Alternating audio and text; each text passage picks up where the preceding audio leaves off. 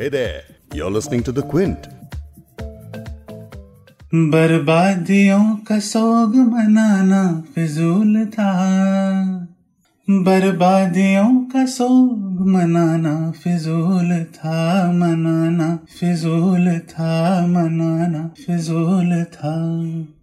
बर्बादियों का जश्न मनाता चला गया। मैं ज़िंदगी का साथ निभाता चला गया। हर फ़िक्र को धोए में उड़ा।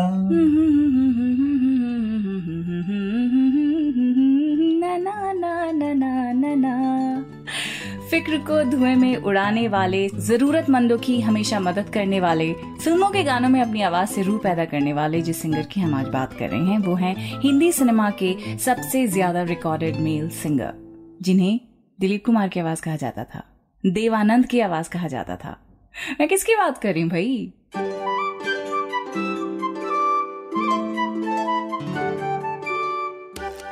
मैं मोहम्मद रफी की बात कर रही हूँ। द क्विंट और क्विंट हिंदी पर आप सुन रहे हैं उर्दू नामा मैं हूँ फबीहा सैयद। बहुत ही ज़बरदस्त दिन चुना है ये पॉडकास्ट करने का मैंने। जब मेरा गला भी खराब है जुकाम भी है और मैं गाना गाना चाहती हूँ गाना है मुझे पर मैं खैर आज हम इस पॉडकास्ट में मोहम्मद रफी को याद कर रहे हैं। मगर आप कहेंगे कि भाई वो तो एक सिंगर हैं। उर्दू नामा में तो हम शायरों की बात करते हैं। उनकी हम बात आज क्यों कर रहे हैं? वेल well, मोहम्मद रफ़ी को इसलिए उर्दू नामा में याद किया जा रहा है क्योंकि हिंदी फ़िल्मों के जो गाने हैं, जिन शायरों ने लिखे हैं वो गाने, और वो गाने जो हम सबकी जबानों पर चढ़े हुए हैं, जिन गानों से हम मोहब्बत के सेंटिमेंट को ना सिर्फ़ डिफाइन करते हैं, बल्कि आइडेंटिफाई करते हैं। उनमें रूह फूकने का काम जिस सिंगर ने किया है, उनका नाम है मोहम्मद रफ़ी।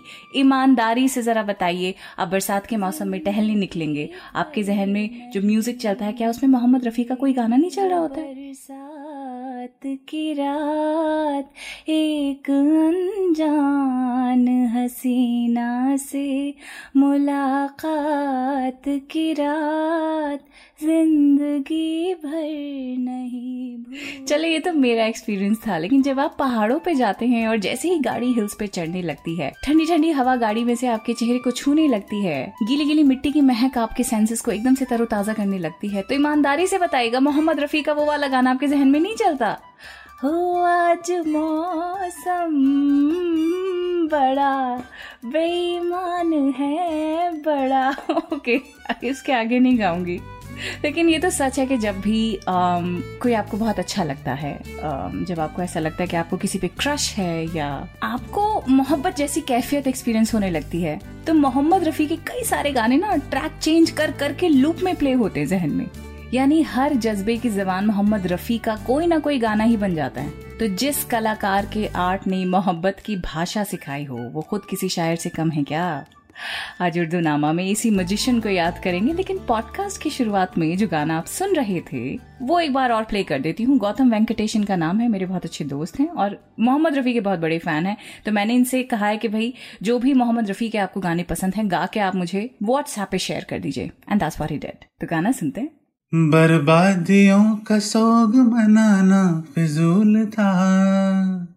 बर्बादियों का सोग मनाना फिजूल था, मनाना फिजूल था, मनाना फिजूल था। बर्बादियों का जश्न मनाता चला गया, मैं ज़िंदगी का साथ निभाता चला गया। हर फ़िक्र को धोए में उड़ा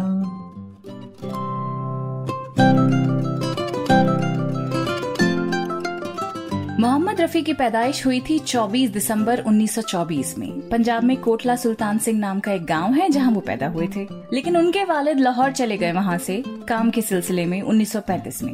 वहाँ जाकर उन्होंने हेयर कटिंग सलोन खोला and of course it was only for man Lahore ही में रफ़ी की शुरुआती साल बीते, वहीं पर उन्होंने क्लासिकल म्यूज़िक में तालीम हासिल की, और फिर 1944 में बॉम्बे आ गए। बॉम्बे के भिंडी बाज़ार में एक छोटे से कमरे में उन्होंने रहना शुरू किया और वो भी एक फ्लैटमेट के साथ। फिल्मी कनेक्शंस बनते गए, क्योंकि टैलेंटेड तो थे ही। बचपन से ही गाना गाते थे। फ़िल्मों में भी गाना गाना शुरू कर दिया बॉम्बे में। लेकिन जब इनकी मुलाकात हुई म्यूज़िक डायरेक्टर नौशाद से, तब हिंदी सिनेमा का वो दौर शुरू होना शुरू हो गया, जो आगे चलकर फिफ्टीज और सिक्सटीज में गोल्डन इरा कहलाने लगा। नौशाद और रफ़ी की टीम ने निहायत ही खूबसूरत गाने दिए। जैसे कि ये गाना मुझे बहुत पसंद है और स्कूल में गाती थी कॉलेज में भी गाती थी और आज पॉडकास्ट में भी गाऊँगी। सुनिए। हम्म, सुहानी रात ढल चुकी ना जाने तुम कब आओगे। सुहानी रात ढल चुकी ना जाने तुम कब आओगे, जहाँ की रुत बदल चुकी। ना जाने तुम कब आओगे ये जो गाना मैं गा रही थी, दुलारी फ़िल्म का है और नौशाद साहब का संगीत है, लेकिन पोएट्स की अगर हम बात करें तो साहिर लुधियानवी, शकील बदायूनी और मजरू सुल्तानपुरी वो पोएट्स हैं जिनके गानों को रफी साहब ने सही मायनों में जान डाली है उनमें।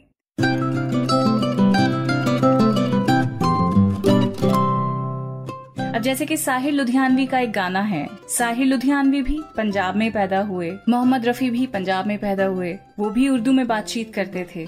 यानी गाना लिखने वाले भी और गाना गाने वाले भी दोनों में से किसी की भी मदर टंग हिंदी नहीं थी। और गाना एकदम प्योर हिंदी गाना है। किस गाने की मैं बात कर रही हूँ? चित्रलेखा का गाना। मन रे तू काहे ना धीर धरे? ओ निर्मोही मोह न जाने जिनका मोह करे मन रे तो काहे न धी यही खासियत थी रफी साहब की, वो वर्ड्स पे ध्यान देते थे और फिर उसकी अदायगी गाते वक्त वैसे ही करते थे, जैसे गाने की कैफियत होती थी। एक और एग्ज़ाम्पल आपको देती हूँ। हम दोनों ही फ़िल्म का एक गाना है। अभी ना जाओ छोड़ कर के दिल अभी भरा नहीं। देव साहब गाते हैं और उनका जो एक पार्ट है स्टांजा है वो ऐसा है।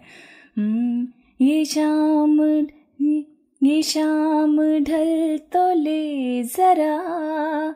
ये शाम ढल तो ले जरा, ये दिल संभल तो ले जरा। मैं थोड़ी देर जीत लूँ, नशे के घूट पी तो लूँ। तो जिस तरह से नशे के घूट पी तो लूँ, उन्होंने गाया है। You can feel the intoxication वाकई लग रहा है कोई नशे में घूट पीने की बात कर रहा है। तो ये एक अच्छे सिंगर की पहचान नहीं है, क्योंकि अच्छा सिंगर गाना अच्छा गाता ही है। लेकिन एक महान सिंगर गाने को जीता है, उसकी अदायगी करता है। He becomes an actor while singing और वही रफी साहब किया करते थे। लेकिन इस शांत स्वभाव के रफी, कभी ना गुस्सा करने वाले रफी की एक बार किसी से झड़प हो गई, वो खफा हो गए।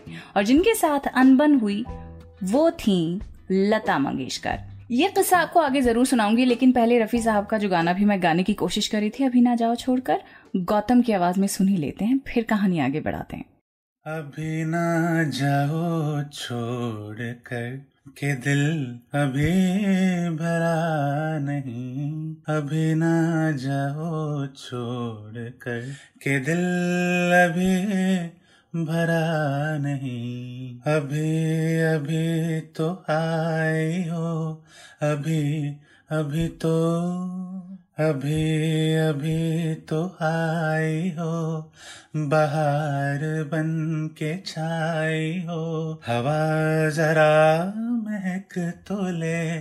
नज़र जरा बहक तो ले। ये शाम ढल तो ले।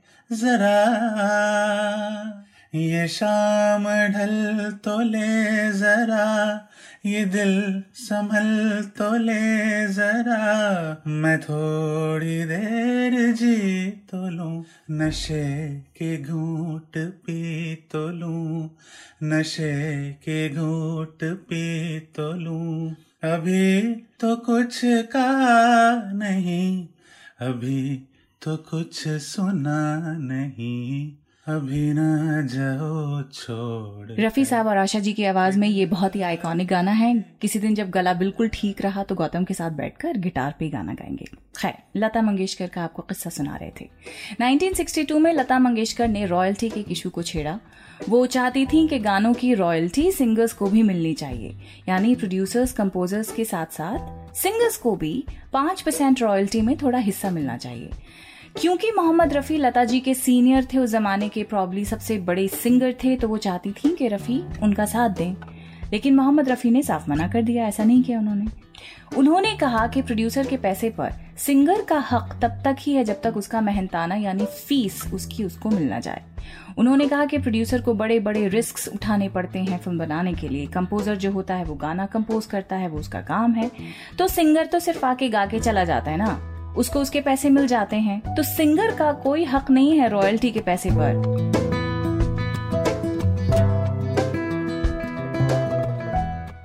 लेकिन लता जी का आर्ग्यूमेंट था कि जब गाने के रिकॉर्ड्स खरीदे जाते हैं तो सिंगर का नाम देकर ही लोग खरीदते हैं। सिंगर्स की ही वजह से रिकॉर्ड्स बिकते हैं। तो सिंगर्स तो बहुत बड़े हकदार हैं इस बात के। तो ये था आर्ग्यूमेंट लेकिन बाद में दोनों के दिल में एक दूसरे के लिए काफ़ी खटास पैदा हुई और एक दूसरे के साथ काम करने के लिए दोनों ही ने काफ़ी रेजिस्टेंस दिखाया, काफ़ी मतलब मना ही कर दिया था एक तरह से। बाद में एक इंटरव्यू में लता जी ने ये कहा कि रफी साहब ने लिख कर उनसे माफ़ी मांगी थी। लेकिन रफी साहब के जो बेटे हैं, उन्होंने इसे गलत बताया कि भाई ऐसा कुछ भी नहीं हुआ था और मेरे वालिद के बारे में इस तरह की बातें नहीं कही जाए। खैर, एक उसूल पसंद इंसान जो एक कामयाब सिंगर बना उसने ना सिर्फ़ अपनी ज़िंदगी में नाम कमाया, बल्कि एक लेगेसी छोड़ी। आगे आने वाले सिंगर्स को एक पहचान दी, उन्हें गाना गाने का मकसद दिया, और वो मकसद सभी सिंगर्स के लिए आज भी यही है कि हमें तो रफी साहब जैसा गाना है। उदित नारायण का सॉन्ग घर से निकलते ही हो। ये भी गुनगुनाऊं थोड़ा सा ओके। घर से निकलते ही, कुछ दूर चलते ही सेशल्स के बीच पे जुगल हंसराज और मयूरी कांगो का ये बहुत ही खूबसूरत गाना is one of my favourite songs I am sure आपको भी पसंद होगा। टिपिकल रफीएस्क सॉन्ग है। सोनू निगम को भी, उनको तो आज का रफी कहते हैं, है ना? तो उनके तो हर गाने में रफी साहब झलकते हैं। तो हम कैसे मान लें कि 30 जुलाई 1980 को मोहम्मद रफी का इंतकाल हो गया और वो चल बसे। मोहम्मद रफी सिर्फ़ पैदा होते हैं। वो सिर्फ़ दिलों में, जहनों में, हमारे कानों में गूंज बन के हमेशा ज़िंदा रहते हैं। बहुत ही मोहब्बत के साथ मोहम्मद रफी को द क्विंट की तरफ़ से एक ट्रिब्यूट मैं हूँ फबेहा सैयद, आप अपना ख्याल रखिए, अगले हफ़्ते दोबारा मिलते हैं. अलविदा.